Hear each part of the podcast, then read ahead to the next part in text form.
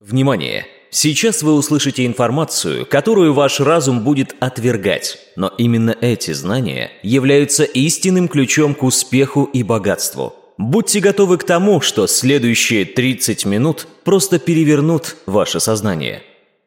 Инстардинг представляет Вадим Зеланд Как стать властелином своей жизни Проситель, обиженный и воитель есть две крайности поведения в жизненных ситуациях. Плыть по течению, как безвольный бумажный кораблик, или грести против течения, упрямо настаивая на своем. Если человек просто бездействует, не проявляет инициативу, не стремится никуда, просто существует, тогда жизнь управляет им.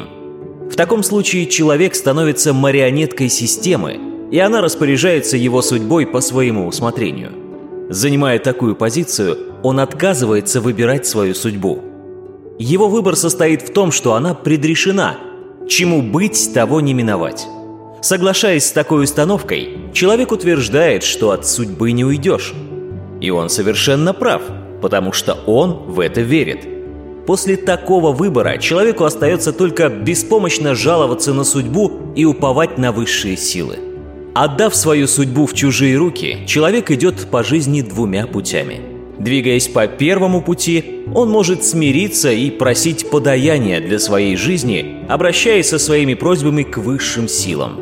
Система заставляет просителя работать, и он всю жизнь гнет спину, получая скромные средства к существованию. Проситель наивно взывает к высшим силам, но им до него и дела нет. Проситель снимает с себя ответственность за свою судьбу, мол, на все воля Божья. А коли так, надо просто попросить, и Бог милостив подаст. А если не подал, значит просил плохо. Ну что ж, проси дальше. Есть такой анекдот.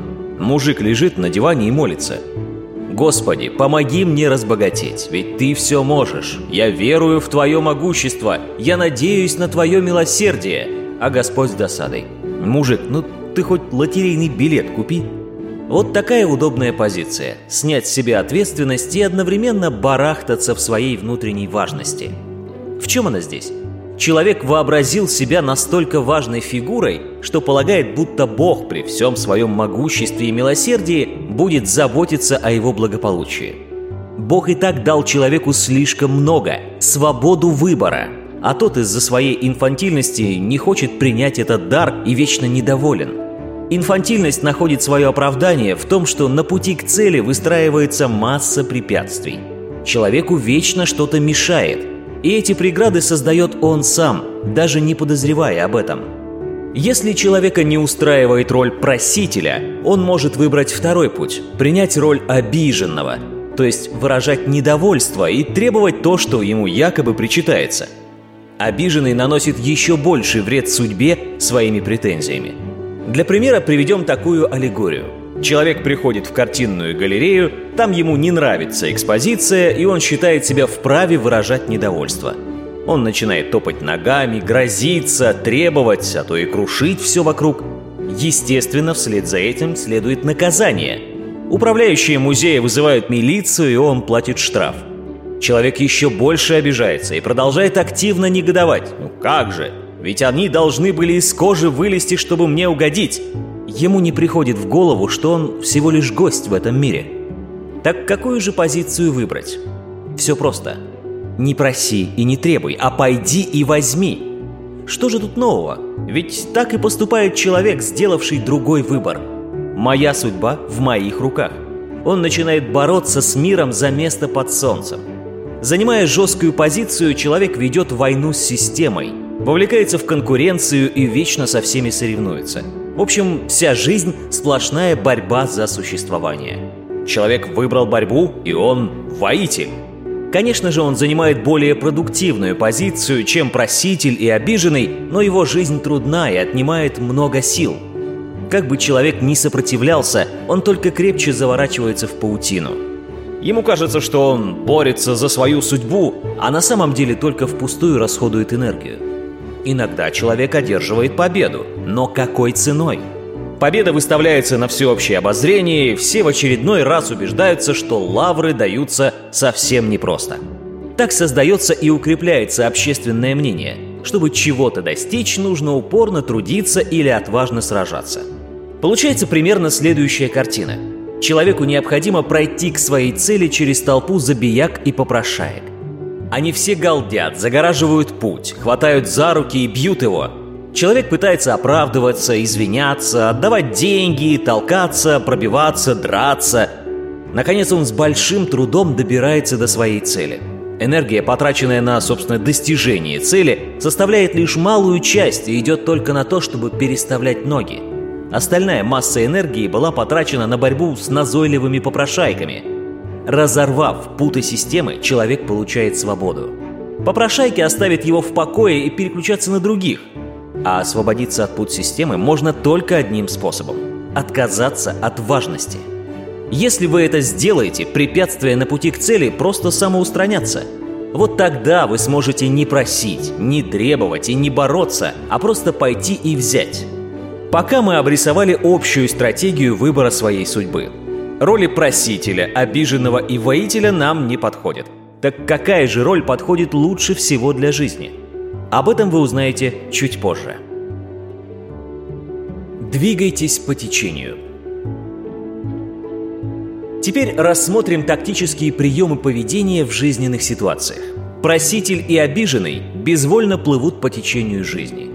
Воитель, напротив, пытается бороться со всем этим течением, Конечно, чистых типов таких людей не бывает. Каждый время от времени берет на себя ту или иную роль в большей или меньшей степени. Исполняя такие роли, человек действует крайне неэффективно. Как движется по течению жизни воитель? Система провоцирует его на борьбу, и он гребет против течения, не понимая, что проще и выгоднее его использовать. Воитель настроен решительно, принимая волевые решения, он изо всех сил лупит руками по воде, там, где можно сделать спокойные и плавные движения. А теперь представьте, что вы не сопротивляетесь течению и не вносите в него лишних завихрений, но и не плывете безвольно, как бумажный кораблик.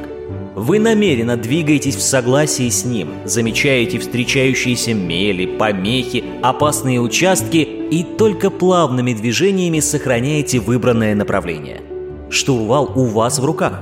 Главная причина, по которой не следует активно сопротивляться течению, состоит в том, что при этом бесполезно или во вред затрачивается масса энергии. Но можно ли полагаться на само течение – ведь оно может занести не только в спокойную лагуну, но и перейти в водопад. Именно для того, чтобы избежать неприятностей, вы должны плавными действиями корректировать свое движение. Конечно, для начала необходимо правильно выбрать общее направление этого течения. Направление определяется избранной целью и способом ее достижения. После того, как направление выбрано, следует максимально положиться на направление своего течения. Например, Сейчас я учусь, потом займусь бизнесом, куплю квартиру и так далее. Многие на своем пути совершают массу ошибок и жалеют, оглядываясь назад. Но ничего уже не исправишь, дело сделано. Течение ушло далеко в сторону от желанной цели. Остается сожалеть, что, если бы знал, где упаду, подстелил бы соломку. Главный вопрос состоит в том, насколько можно отдаться течению, если основное направление выбрано верно, и почему вообще следует ему отдаваться. Наш разум постоянно находится под давлением искусственно созданной важности, поэтому он не может принимать эффективные решения. Наша важность является по сути главным источником проблем. Если сбросить важность, течение перейдет в более спокойное русло. Вопрос о том, следует ли отдаться этому течению, тоже является вопросом важности. Важность заставляет разум искать сложные решения простых проблем и убеждает разум в том, что он здраво мыслит и принимает единственно верное решение. Если отбросить важность, разум вздохнет свободно, потому что освободится от влияния системы и давления искусственно созданных проблем. Он сможет принимать более объективные и адекватные решения. Но вся прелесть заключается в том, что разум, освобожденный от важности, не будет нуждаться в мощном интеллекте – Конечно, для решения повседневных задач понадобится и логическое мышление, и знание, и аналитический аппарат, но на все это будет тратиться гораздо меньше энергии. Существование течения различных вариантов – это роскошный подарок для разума, которым он почти не пользуется. Течение вариантов уже содержит в себе решение всех проблем. Да и большинство проблем искусственно создаются самим же разумом. Беспокойный разум постоянно испытывает на себе толчки системы и берется решать все проблемы, пытаясь держать ситуацию под контролем. Его волевые решения – это в большинстве случаев бессмысленные шлепки руками по воде. Почти все проблемы, особенно мелкие, решаются сами собой, если не мешать течению вариантов. Мощный интеллект ни к чему, если решение уже существует в пространстве.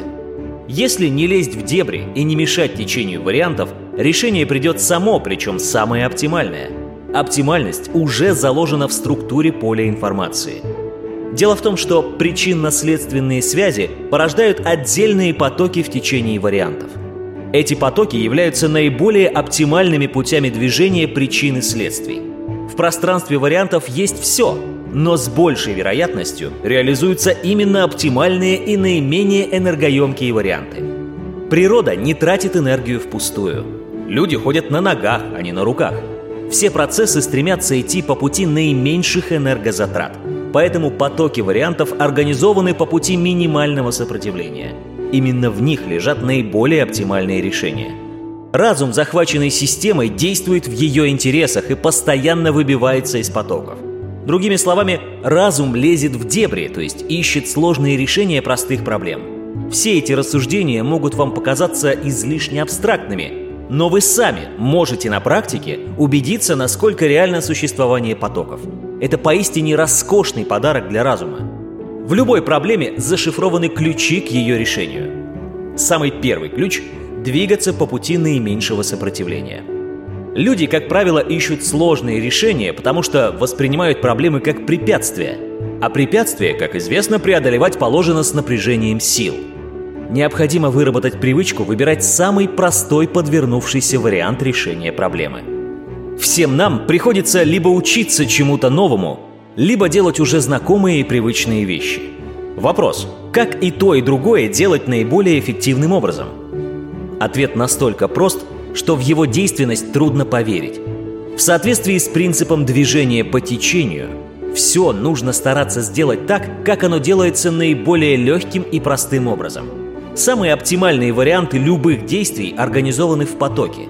Эти потоки составлены из цепочек оптимальных причинно-следственных связей – когда вы принимаете решение сделать следующий шаг в вашем действии, вы делаете выбор следующего звена цепочки. Остается определить, какое звено является элементом потока. Что делает человек в таких случаях? Он принимает логическое решение, которое с точки зрения здравого смысла и обыденного опыта является наиболее правильным. Разум принимает волевое решение. Он считает, что способен все рассчитать и объяснить. Однако это не так, и вы сами можете подтвердить, сколько раз поздно спохватывались и вспоминали, что можно было это сделать иначе. Дело вовсе не в рассеянности или достаточной остроте ума. Разум не всегда может выбрать оптимальный вариант лишь потому, что цепочки потока не всегда совпадают с его логическими построениями. Как бы вы ни старались, вам редко удается выбрать оптимальный вариант действий при помощи лишь логических заключений. Разум, как правило, находится под давлением стресса, забот, депрессии или повышенной активности. Поэтому он всегда действует напористо и форсирует лобовую атаку на внешний мир. Для того, чтобы выбрать следующую цепочку потока, надо всего лишь освободиться от нитей системы и просто послушно следовать этому потоку. То есть нужно занять положение равновесия и не лупить руками по воде. Вам необходимо постоянно следить за уровнем важности. Когда вы вошли в состояние равновесия с окружающим миром, спокойно плывите, следуя за потоком. Вы сами увидите множество знаков, которые вас поведут. Отпустите ситуацию, станьте не участником, а сторонним наблюдателем, смотрителем, не рабом и не хозяином, а просто исполнителем. Прикажите своему смотрителю, чтобы он постоянно одергивал вас, когда ваш разум пытается принять разумное волевое решение – Сдайте себя в аренду в качестве исполнителя, а сами наблюдайте за работой со стороны. Все делается гораздо проще, чем кажется. Отдайтесь этой простоте. К водопаду приводит разум, а не течение вариантов. Например, вам необходимо найти в магазине нужную вещь, но неизвестно, где ее можно достать.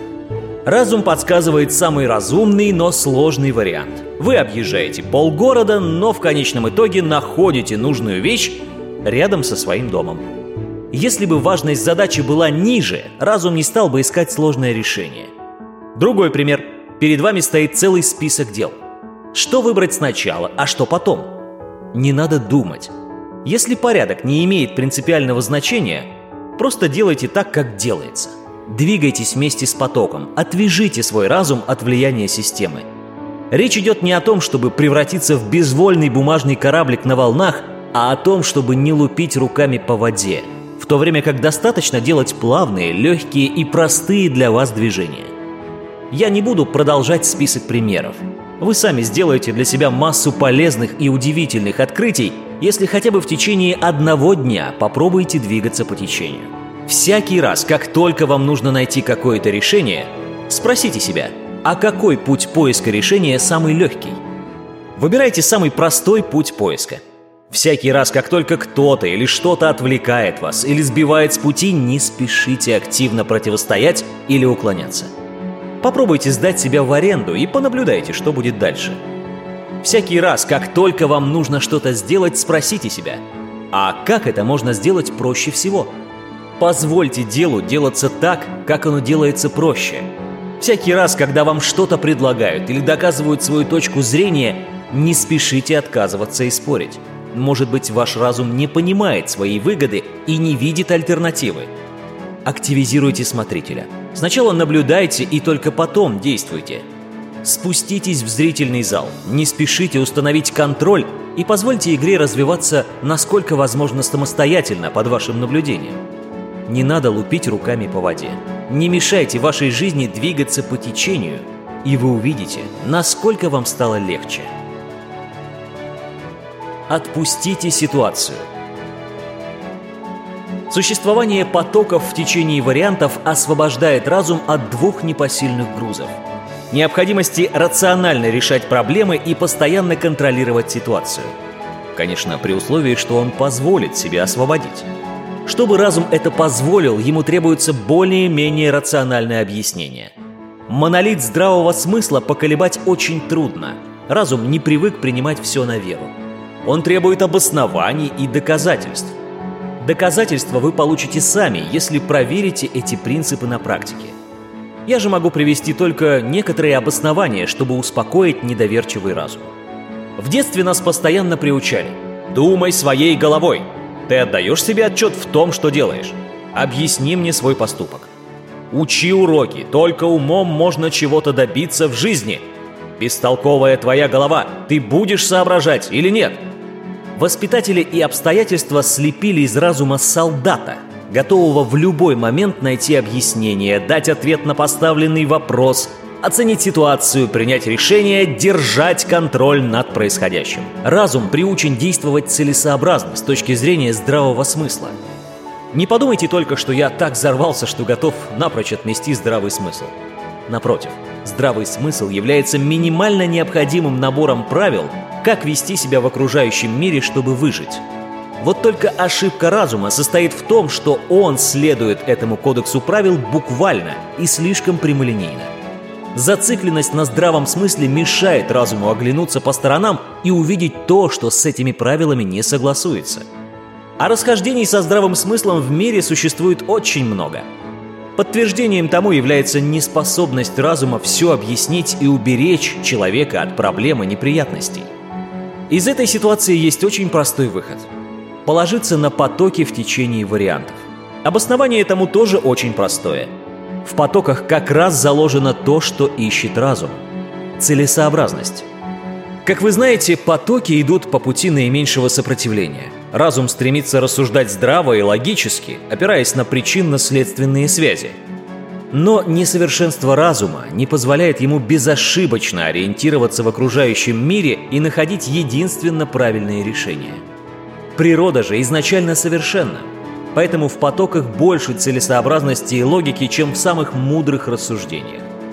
И как бы не был убежден разум в том, что мыслит здраво, он все равно будет ошибаться.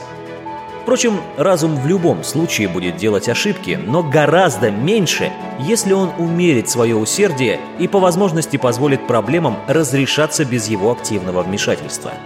Это и называется отпустить ситуацию. Другими словами, нужно ослабить хватку, снизить контроль, не мешать течению, дать больше свободы окружающему миру. Вы уже знаете, что давить на мир не только бесполезно, но и вредно. Во-первых, препятствия создаем мы сами, своей важностью. И если ее снизить, препятствия устранятся сами собой. Во-вторых, если уж препятствие не поддается, надо не бороться с ним, а просто обойти стороной. Беда разума еще в том, что он склонен принимать события, которые не укладываются в его сценарий, как препятствие. Разум обычно все заранее планирует, просчитывает, а если потом случается непредвиденное, начинает активно с этим бороться, чтобы подогнать события под свой сценарий. В результате ситуация еще больше усугубляется. Разумеется, идеально спланировать события разум не в состоянии. Вот здесь и надо дать больше свободы течению. Течение не заинтересовано в том, чтобы сломать вашу судьбу. Это, опять же, нецелесообразно. Судьбу ломает разум своими неразумными действиями. Целесообразность с точки зрения разума – это когда все идет по запланированному сценарию. Все, что не согласуется, воспринимается как нежелательная проблема. А проблему надо решать, за что разум и берется с большим усердием, порождая новые проблемы. Таким образом, разум сам нагромождает на своем пути массу препятствий. Подумайте сами. Когда люди бывают счастливы, испытывают удовлетворение, довольны собой – когда все идет по плану. Любое отклонение от сценария воспринимается как неудача. Важность не позволяет разуму принять возможность отклонения. Разум думает, ведь я все заранее спланировал, просчитал. Мне лучше знать, что для меня хорошо, а что плохо. Я разумен. Жизнь часто преподносит людям подарки, которые они принимают с неохотой, потому что они их не планировали. Я хотел не такую игрушку, Реальность такова, что мы редко получаем именно запланированные игрушки. Поэтому ходим все такие зломрачные и недовольные. А теперь представьте себе, насколько радостней станет жизнь, если разум снизит важность и признает право на существование отклонений в сценарии. Каждый сам может регулировать уровень своего счастья. Нижняя планка этого уровня у большинства людей сильно завышена, поэтому они не считают себя счастливыми – я не призываю довольствоваться тем, что имеешь. Сейчас речь идет о том, как избежать неприятностей и уменьшить число проблем. Именно нежелание разума позволить отклонение в своем сценарии не дает ему воспользоваться готовыми решениями в потоке течения вариантов. Маниакальная склонность разума все держать под контролем превращает жизнь в сплошную борьбу с течением. Как же, разве он может позволить, чтобы течение шло своим ходом, не подчиняясь его воле? Вот здесь мы подошли к самой главной ошибке разума. Разум стремится управлять не своим движением по течению, а самим течением. Это одна из главных причин возникновения всяких проблем и неприятностей. Целесообразный поток, двигающийся по пути наименьшего сопротивления, не может порождать проблемы и препятствия. Их порождает бестолковый разум. Активизируйте смотрителя и понаблюдайте хотя бы в течение одного дня – как разум пытается управлять течением. Вам что-то предлагают, а вы отказываетесь. Что-то пытаются сообщить, отмахиваетесь. Кто-то высказывает свою точку зрения, а вы спорите. Кто-то делает по-своему, наставляете его на путь истинный. Вам предлагают решение, а вы возражаете. Ждете одно, а получаете другое, и высказываете недовольство. Кто-то мешает, и вы приходите в ярость. Что-то идет в разрез с вашим сценарием, и вы бросаетесь в лобовую атаку, чтобы направить течение в нужное русло. Может, для вас лично все происходит несколько иначе, но доля правды все-таки есть, верно? А теперь попробуйте ослабить хватку своего контроля и предоставьте больше свободы течению. Я не предлагаю вам со всеми соглашаться и все принимать. Просто смените тактику. Перенесите центр тяжести с контроля на наблюдение. Стремитесь больше наблюдать, чем контролировать. Не спешите отмахиваться, возражать, спорить, доказывать свое, вмешиваться, управлять, критиковать. Дайте шанс ситуации разрешиться без вашего активного вмешательства или противодействия. вы будете, если не ошарашены, то удивлены уж точно. А произойдет совершенно парадоксальная вещь. Отказавшись от контроля, вы получите еще больший контроль над ситуацией, чем имели раньше. Сторонний наблюдатель всегда имеет большее преимущество, чем непосредственный участник. Когда вы оглянетесь назад, вы убедитесь, что ваш контроль шел против течения. Предложения других не были лишены смысла. Спорить вовсе не стоило. Ваше вмешательство было излишним. То, что вы рассматривали как препятствие, вовсе таковыми не являлись. Проблемы и так разрешаются благополучно без вашего ведома. То, что вы получили не по плану, вовсе не так плохо. Случайно брошенные фразы действительно имеют силу. Ваш душевный дискомфорт служил предупреждением. Вы не истратили лишней энергии и остались довольны. Вот это и есть тот роскошный подарок течения разума. Отпустить ситуацию во многих случаях гораздо эффективней и полезней, чем настаивать на своем. Стремление людей к самоутверждению еще с детства порождает привычку доказывать свою значительность.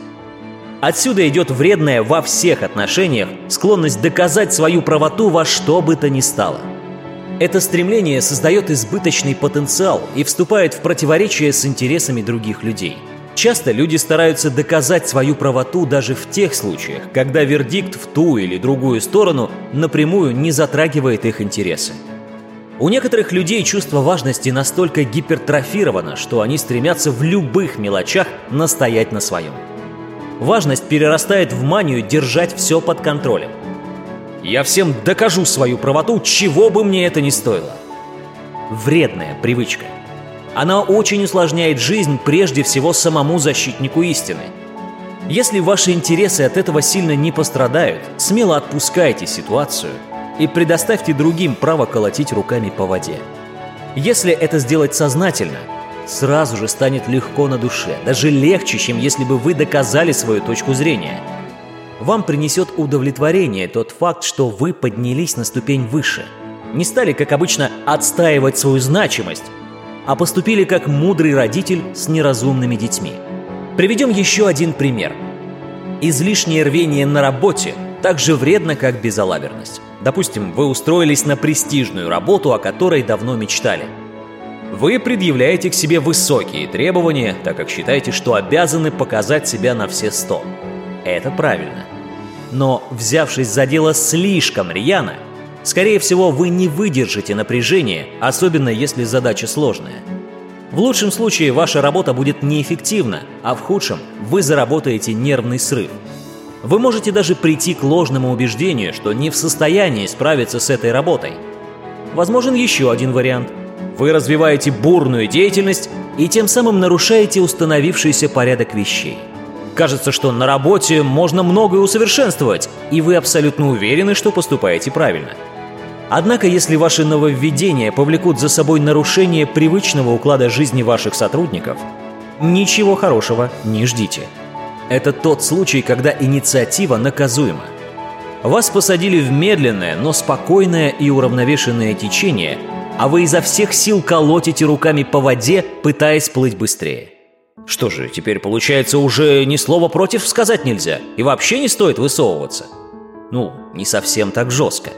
Надо подойти к этому вопросу с меркантильной точки зрения. Возмущаться и ругать можно лишь то, что вам непосредственно мешает, да и то только в том случае, если ваша критика может что-то изменить к лучшему.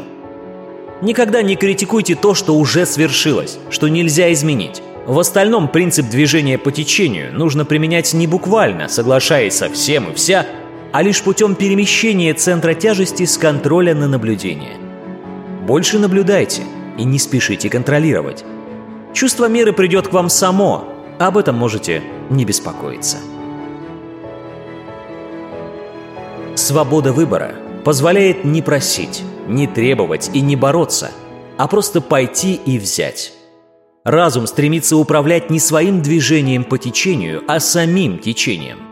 К водопаду вас приводит разум, а не потоки в течении вариантов. Перенесите центр тяжести с контроля на наблюдение. Отказавшись от контроля, вы получите подлинный контроль над ситуацией. Если вы будете двигаться по течению вариантов, мир пойдет вам навстречу. Вадим Зеланд.